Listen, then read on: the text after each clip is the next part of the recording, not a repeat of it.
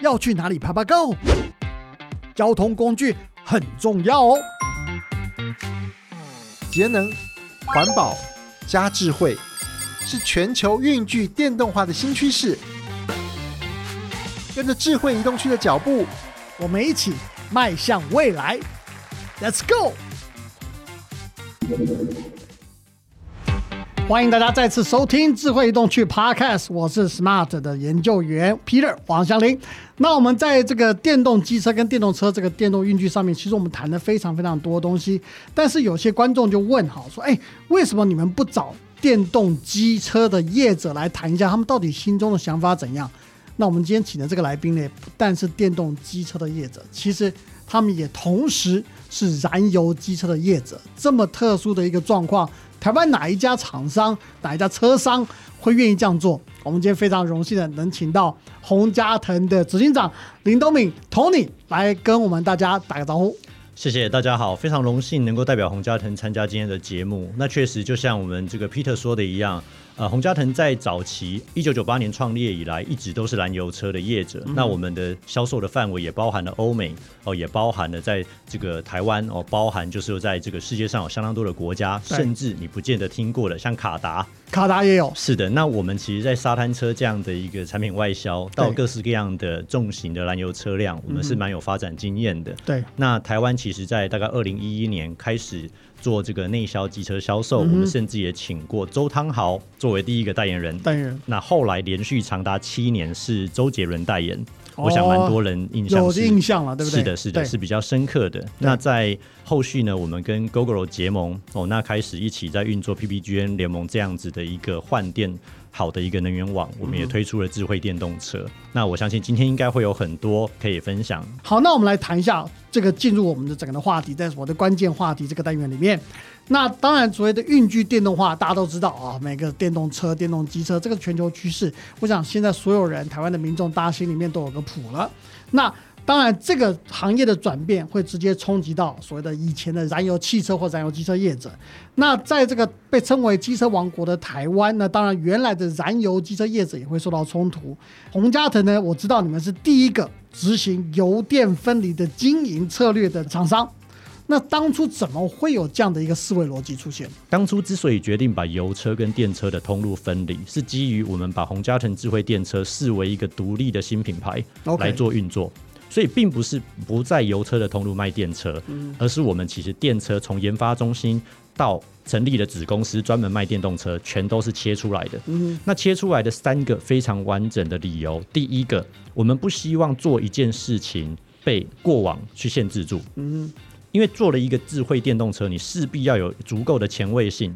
要不然，其实我会推荐就是车主回去买油车就好，因为油车发展上百年，它的稳定性跟各式各样的体验都已经到了我们叫平原期了，它基本上也不会再有太大的差别。举例好了，如果你可能一百 CC，只可能加速到这个一百公尺，可能需要 X 秒，你就算再买一台全新的，也不会快多少。就就在那边了，技术就在那个那个那个上面。同样的价格带，同同样的水平就在那了。可是到了电动车这边，其实还是有蛮多可以在成长、在挑战的地方，因为毕竟它是一个新的、正在快速增长的技术阶段。对。那从这个角度，如果我们还在用原本的方式做事的话，那自然而然我们的创新可能会有限。嗯哼。再来，也回到另外一个问题：智慧电动车它的功能比传统油车。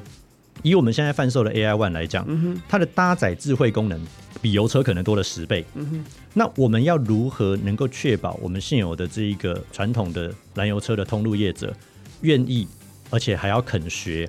还要接受我们各式各样的这一种折磨哦，因为有非常大量的教育训练的教材，对，光是为了要学这些智慧功能要怎么做，那一个新的功能就会有新的服务或需求，例如当这个功能不 work 的时候，要怎么做这个 troubleshooting，嗯，那你会带给原本的通路很大的。困难，因为他本来可能他卖车就是十分钟，重点讲完就差不多了。对，那因为以前传统的通路，不管是什么品牌，几乎都是到最后都在比价格。嗯可能一条中正路就有二十家车行，然后二十家车行的价格都不一样。对。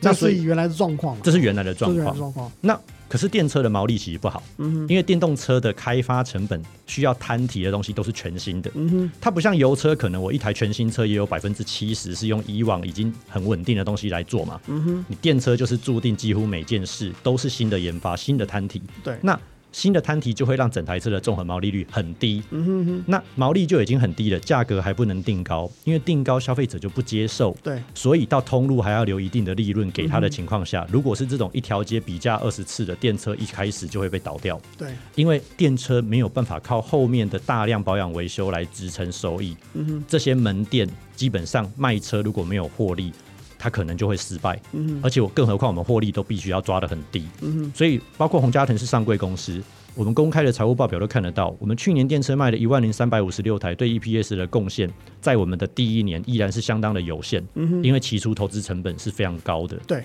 那对通路商也而言也一样，因为消费者他会期待到了一个门店，他可以看到不同的风景，对，要不然我就回去买很稳定的油车就好。对啊，那所以你看呢、装潢成本到请的人的成本，到请的人的数量，到提供的服务的水平，我们叫这个 Service Level Agreement SLA，通通都往上加，但是毛利又是有限的。嗯哼，我们要如何才能够确保大家都会成功？嗯哼，所以我们反复的思索之后，就决定了我们要把电车作为一个独立的品牌、独立的研发、独立的通路、独立的售服，让它成为一个新的经济圈的循环，嗯并且把服务做到位。即便是经销商提供的跟原厂直营是一样一比一的服务，嗯哼，我们相信只有把这整件事情都做到最好的状态，才有办法可以告诉客人，电车是一个新时代多的一个选择。嗯哼，但是不同的属性的客人，你不可能让所有人都喜欢一个新的产品。对，我就举个例子，前两天发表了 iPhone 十三、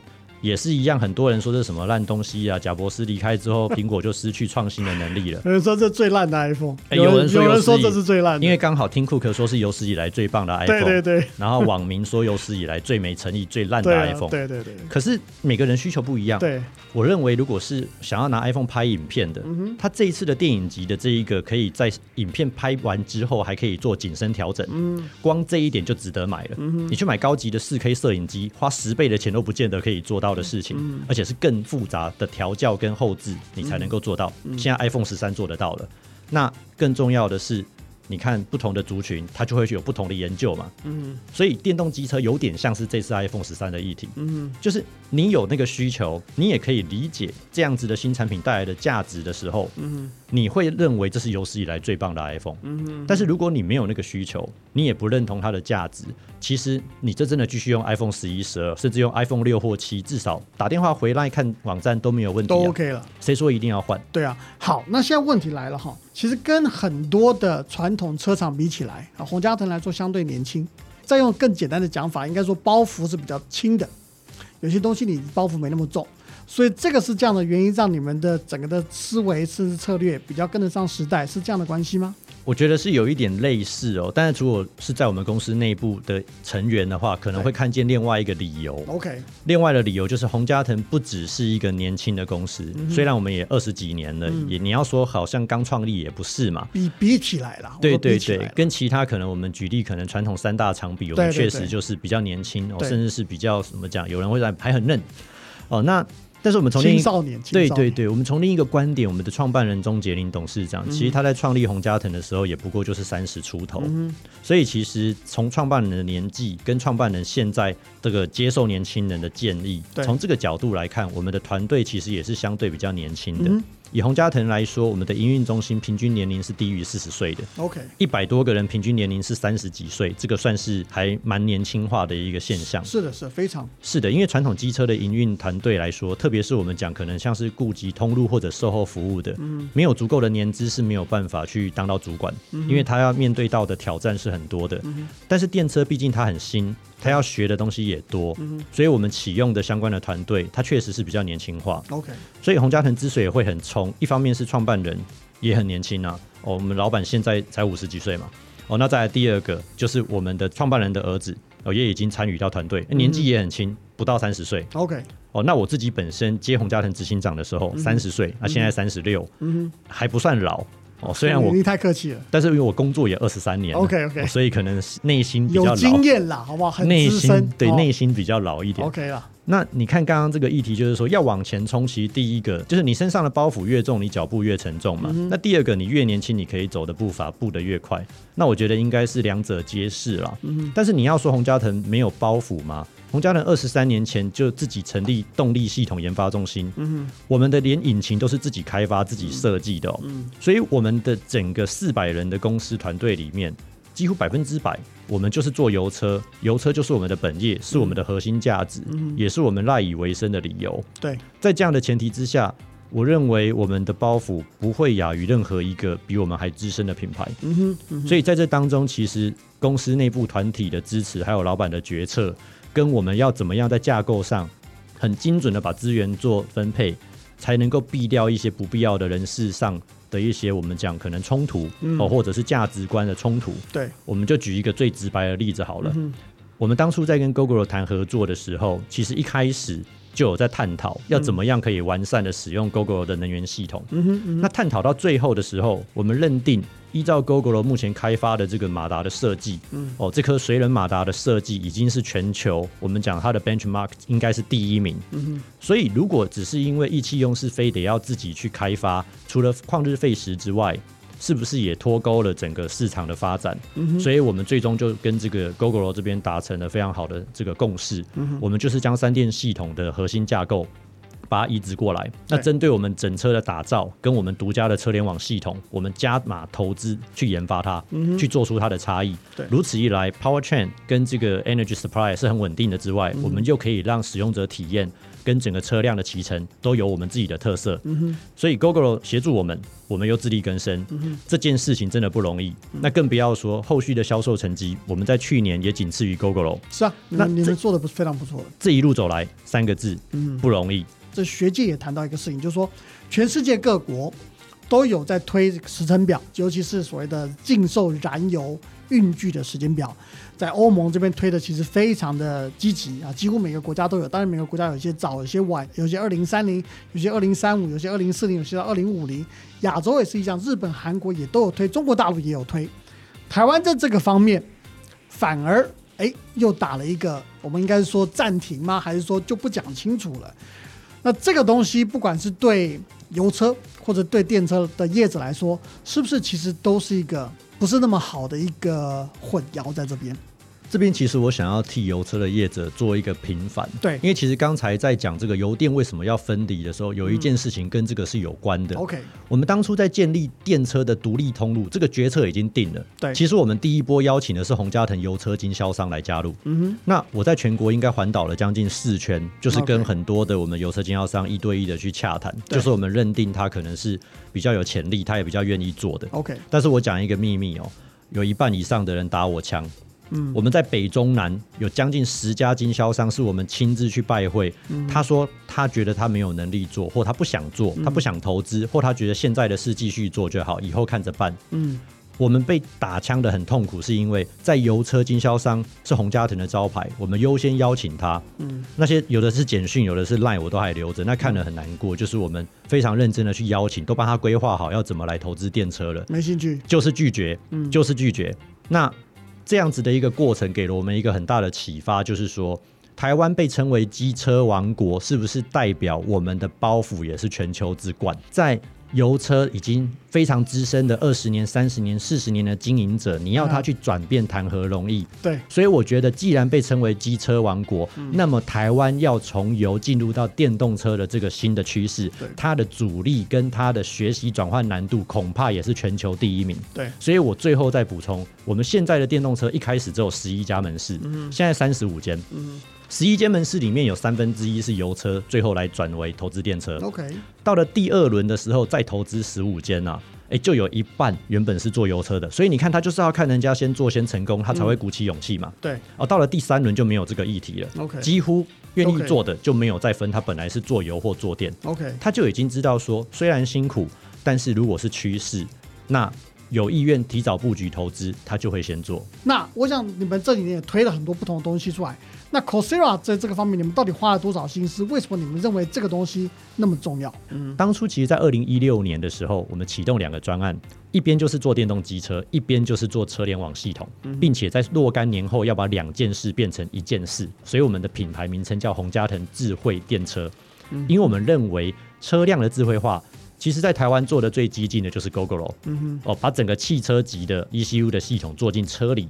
但是我们观察了整个机车市场这么多年，我们发现有一个最难改，还有车厂最不愿意面对的科技，就叫做仪表。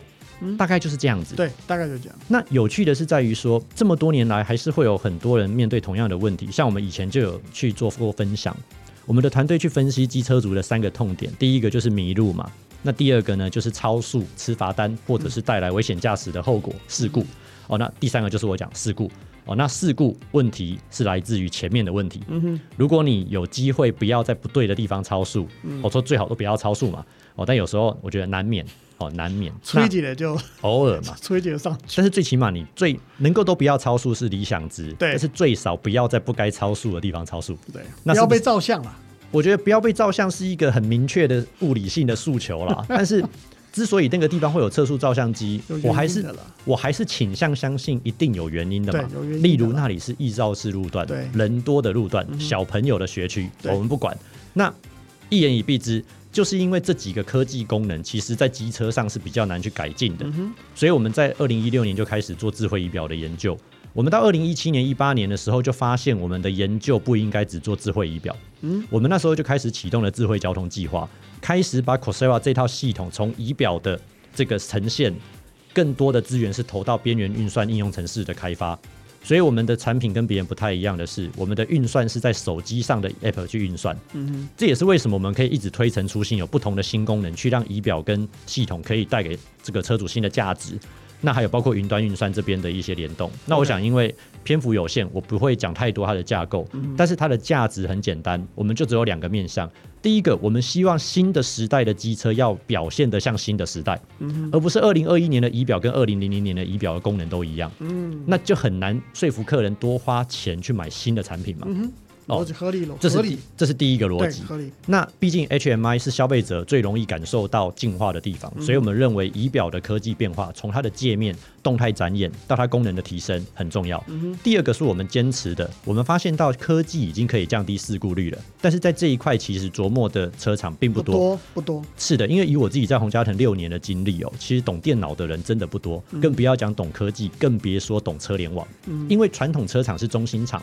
我们所有的科技都是仰赖于卫星工厂跟 Tier One 的这个解决方案提供业者，来不断的提案跟不断的检讨，最终才把它组成一台乘车进行贩售。嗯哼，那在这样的前提之下，就变成你的 Tier One 有多少能耐，你的整车就有多少能耐嘛。嗯我举个例子，没有人发明 ABS，车厂就没有 ABS 啊；没有人发明 TCS，车厂就没有 TCS。嗯我们想要打破这个。规则，所以我们成立了车联网团队，专门研发市面上买不到的科技。OK，Coursera 的意思就是 Cross Era，跨时代。我们想要跨越的就是原本造车的游戏时代。所以现在除了提供导航功能、速线警告、测速照相机前警告，还有一个守护光圈会红光闪烁，叫你赶快减速。你红光不减速，等一下测速照相机就闪白光嘛。OK，那可以省荷包。但是我们下一个在研发的重点，则是我们已经导通了一个叫做远端的 Smart Notice 智慧通知系统。我们包括像去年跟知策会合作，现在跟蛮多的这个大型机构在谈。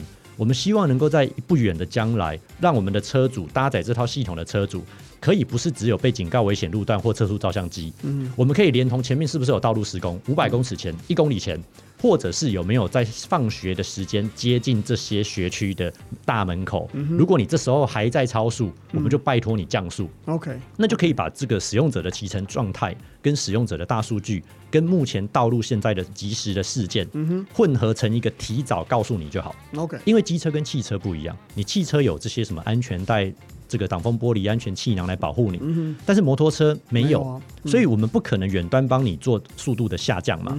我唯一能做的就是早点提醒你，那由车主本人来去判断要不要进行防御驾驶，要不要减速。那这方面的科技，洪家腾就会加码在 Coursera 系统去投入。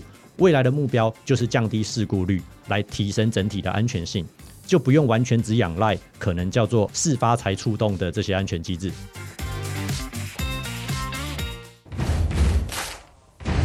好，我们现在来到我们的直球对决的单元了。那当然，大家知道我们在这个单元里面会投直球给我们的受访者。那虽然今天 Tony 啊已经在前面打了很多直球啊，但是该来的直球我们还是来这边稍微投一下，好不好，Tony？好的，好。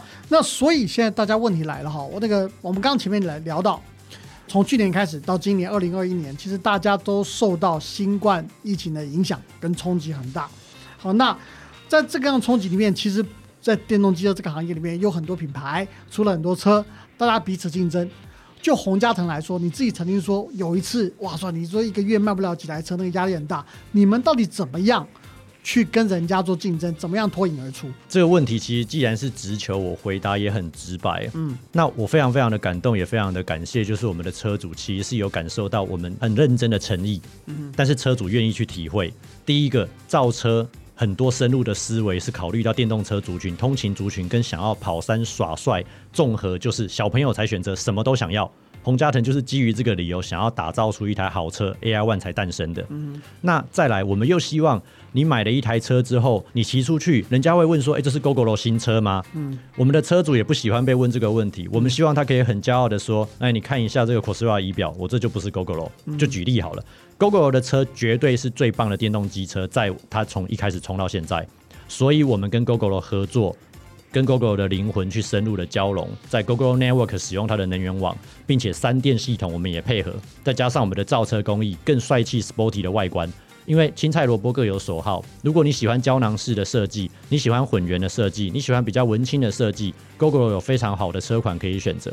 但如果你就是一个帅哥，你喜欢 sporty 线条，我就再更列明一点。你就是传统这个一二五 CC 运动车款、旗舰车款的爱好者，那么 AI One 肯定可以吸引到你。所以在今年疫情最辛苦的时候，我们确实在这个六月初啊，因为在三级警戒到六月的时候，车市急动。全总机车市场下跌百分之三十多啊！嗯，那我们最差的时候有一天三十五家门市只有六张订单呢。嗯，但是我们在没多久之后，六月十七号，我们发表了 AI One Ultra，搭载了 Cosera 六号系统，还是业界第一个可以跟行车记录器整合，打方向灯的时候显示后方影像。嗯如果这不是蝙蝠车，那什么是蝙蝠车？OK，所以我们继续坚持我们的初衷，但是我们不断的把这个初衷再更进化、更强大。这样子消费者会感受到的。那产品有任何的问题，我们就是坚持把品质做好；服务有问题，坚持把服务做好。所以来自台南山上区南州里南州四十一号的洪家腾，一样维持南台湾热情小太阳的服务特质，却保有了因为车联网研发新创单位在台北，嗯我们将南北的这个优势整合在一起，打造出一台属于台湾人、属于台湾味，但是又超有尖端科技能量的好车。如果这样子没有办法活下来，那我只能说，我们是不是一开始的想法就失败了？但是很庆幸的，支持我们的人目前已经有快两万人。OK OK，所以我们很谢谢车主。好，那我想这个直球应该感觉起来打出了一个全雷打哈。好，那另外的哈，我想很多民众对电动机车的一个想法，其实有个普遍的观念，就是说，哎，那售价太贵啊。我想不管是您说的 GoGoRo，甚至于洪家腾，甚至其他品牌中华，甚至这些品牌。都有被这个框架框住，说电动机车太贵，而且呢，他们还认为说政府其实不应该再补助电动机车了。你怎么看这件事情？以电动车为例好了。目前台湾的电动机车最低单价的四万九千八也有啊啊，那如果你是说有一些可能呃，我们讲呃外籍劳工可能比较喜欢的，人家单价要更低，两三万都有。所以我认为电动车贵这件事情好像也没那么成立啦。只是如果你一定都要拿最贵的电车去跟最便宜的油车去比的话，那就居心叵测了。我们讲油车好了，一二五的搭载 ABS 的。哦，这个符合七级环保的，目前几乎每一台车都是九万十万。嗯那反过来看到这个电动机车，我们讲可能是 performance 等级的，其实以我们自己 Air One Sport 搭载 c o r s e r a 五号科技，也是八万九千八。嗯哼。凭良心说，好像有的还便宜一点。便宜一点点。所以要看什么车种同级距的去相比，但是不可讳言，搭载了这么多的感测器，搭载了这么多高科技的仪器在车辆上。它如果还能够价格接近油车，所以我前面有提到，其实电动车的毛利率是很低的。那第二个是说政府的补助哦，其实政府补助这件事情不是只有出现在机车上，但是因为运具化，它带来的不是只有科技跟新创的形象而已。其实这里面还有一些议题在，包含我举例好了，大家可能会看到，就是说，呃，政府的补助在电动车可能给的比较多。那其实它是因为它扶植是一个新的产业，那这个产业是有大量的供应商，不是只有对一家机车业者好。嗯，我举个例子好了，以洪家腾为例，我们每造一台车背后的供应商大约有一百间。OK，所以一个电动机车产业，它后面是另外的好多产业一起在跟着走的。嗯，那我们就以最近很热门的这个特斯拉概念股好了，有多少相关的公司是受益的？所以其实我们在讲一个公司、一个产业，我们讲电动机车好了，它不是一个两家厂商或三家厂商的事情哦，背后有非常多的供应商。那这些供应商要继续投入 R&D，它必须要看得见未来跟愿景，它才会往前走哦，那才有办法让整个产业蓬勃发展。那政府的补助会不会继续走？我认为在这个产业真的进入比较有这个叫 fundamental，它的基础比较稳定之前，我们还是会需要政府比较多的资源。哦，因为电动机车本来毛利就低，研发金额又高，而且很多零件的通用性其实也没有办法像油车一样这么的大量。我们这样说好了。什么时候补助要停？我心中没有答案。嗯，但是我们看一个真正的事实的数字，油车目前一千四百万辆，可是这两年买油车都有补助嘛？嗯，那目前机车只有四十万辆，补助什么时候可以停？这个中间的数字其实差的还相当相当的多。对对，就一千四百万辆的这一个量能，油车这两年购车是太旧换新还有补助嘛？对，那电车只有四十万辆，要不要补助？好，我们来到快问快答，在这个单元里面呢，我们用很简单的问题，希望勾出 Tony 哈这个执行长你心中真正的想法，好不好？变得没有地方可以这个回转。好，第一个问题啊，来喽，电动机车跟燃油机车谁比较环保？我觉得这个答案我就快问快答，我不要长篇大论啊。好。如果我直接做这个大多数的问卷，直接去问大家，可能直觉就是电车比较环保。为什么？因为它骑的时候不会有排放废气嘛，然后再来它停车的时候也不会有震动嘛。对。哦，然后再它也不会有那些运作的，可能有大量因为因为油会有那种爆炸产生能量的噪音。对，所以直观上一定是电动机车比较环保。哦，但是因为我本身不是环保相关的这个直接的业者啊，要说到底碳足迹或者总碳排放是谁赢谁输，我觉得真正的答案就是哪一个让你比较舒服，哪一个比较环保嘛。如果你觉得没有臭味、没有震动，而且不会让你感受到有噪音，你会比较舒服。那我觉得环保不是只有在看那些科学的数字。嗯，身为一个人类，就是哪个让你舒服，哪个就环保了。那这个事情我们应该还要再更努力。那油车我们倒不需要去泼墨，因为几乎全台湾人都骑过油车了，就不用特别给他体验了嘛。哦，所以电车的挑战就是要卡古拉积累。好，那我们再下一题哈。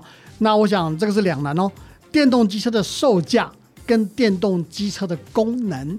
你会怎么样做选择？呃，还是要有一个横权轻重吧，因为也不能说搞成电子花车卖一台二十万叫大家都接受啊。所以以洪家腾自己，我们就是最低价的这个有搭载智慧系统的八万四千八 AI One Comfort Plus 哦，跟这个 AI 三 Comfort Plus 上面有 c o s a 五号智慧系统，可以用边缘运算。可是八万多块钱的价格在补助前哦，就基本上已经都比同级的一二五的旗舰运动车的油车。价格甚至有的是更低，所以其实我们已经做到了那个相对比较甜蜜的价格。我们相信已经没有这个议题了。好，最后一个问题啊，我想这也是您一直碰到的问题了哈。您跟你很多地方的一个选择，那对消费者来说，为什么我要选择洪家腾不选择其他人？洪家腾是一个在地品牌，接地气、浪漫，而且敢冲、敢创新。我觉得支持一个在地的品牌，一个有感情的品牌。不见得是一个理性的行为，但是在感性层面，我们绝对值得支持。之外，我们讲超级理性的好了，你直接从 Bone Cost 的角度来看洪家腾的定位，那根本就是逆天性价比。嗯哼，如果这样子的温柔的服务跟这样子超高性价比的车款还不选，那我们就继续努力。嗯哼，这个就是我们选择走的一条路啊。我们相信已经有将近两万名车主支持我们，一定是因为我们的努力有被看见了。那接下来要让更多人能够支持洪家腾，我们就是继续坚持我们认为对的事情，然后再把它做得更好。好，今天真的非常荣幸哦，我们能请到这洪家腾执行长 Tony 来跟我们聊这么多东西哦。其实这也是我们当初为什么希望能邀请 Tony 来跟我们畅谈心中的一些想法，因为毕竟洪家腾在整个业界上真的是现在同时间。还在经营油车，也正在努力往电动机车发展的这个车厂，那这是非常非常难得，尤其台湾的厂商自己愿意出来做这样的事情。就像同你最后讲的，他们就不管在理性跟感性上面有这么多的车主开始陆陆续续给他们更多支持，相信这也是给他们继续往前做走下去跟继续往前发展的一个重要关键。那今天我们非常荣幸，也谢谢 Tony 来参加我们的节目，谢谢 Tony。谢谢，好，那我们大家下一次再见，拜拜，拜拜。